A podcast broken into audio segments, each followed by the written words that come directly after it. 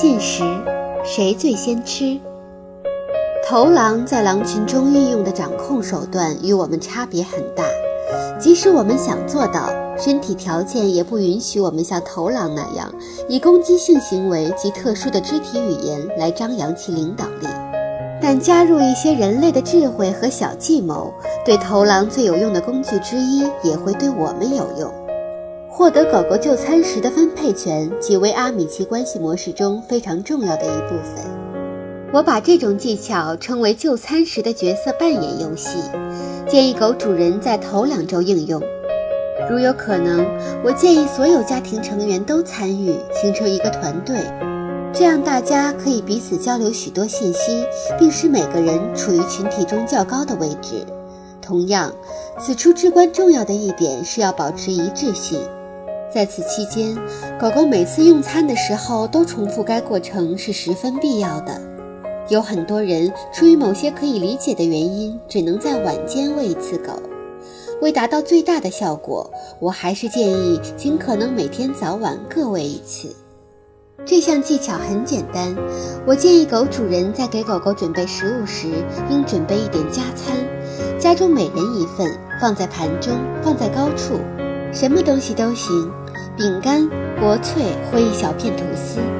主人把狗狗的碗和盘子挨着放，为了引起狗狗的注意，可以搅拌一下狗狗的食物。弄好后，不要说话，也不要看狗狗。每个家庭成员去拿自己的那份，并开始吃。家里每个人都吃完后，再将狗狗的碗放在地上。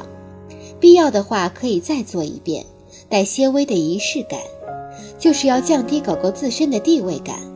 然后主人离开，让狗狗自己安静地吃饭。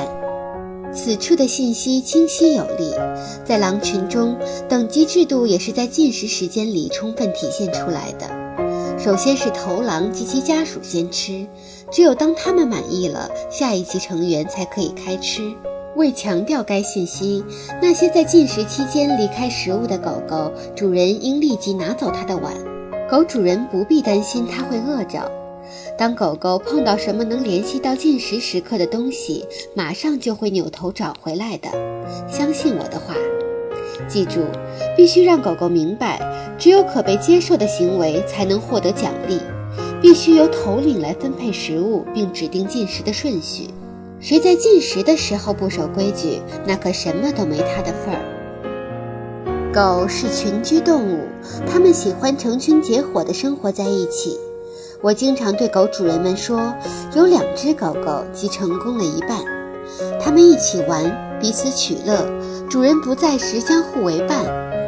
无论我们建立什么样的家居环境，以下这点都很重要：狗狗尊重其他动物，包括人类。我们可以像其他狗狗一样分享它的空间。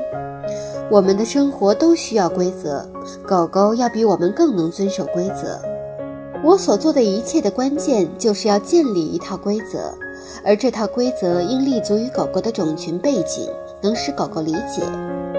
一旦狗主人开始运用我在此介绍的四项规则，花上大约两周的时间，就能帮助狗狗完全了解这些规则。当然，没有两只狗狗也是完全一样的。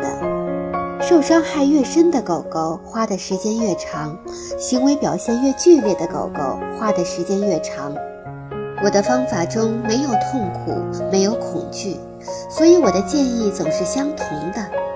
耐心，温柔，奇迹自然就会发生。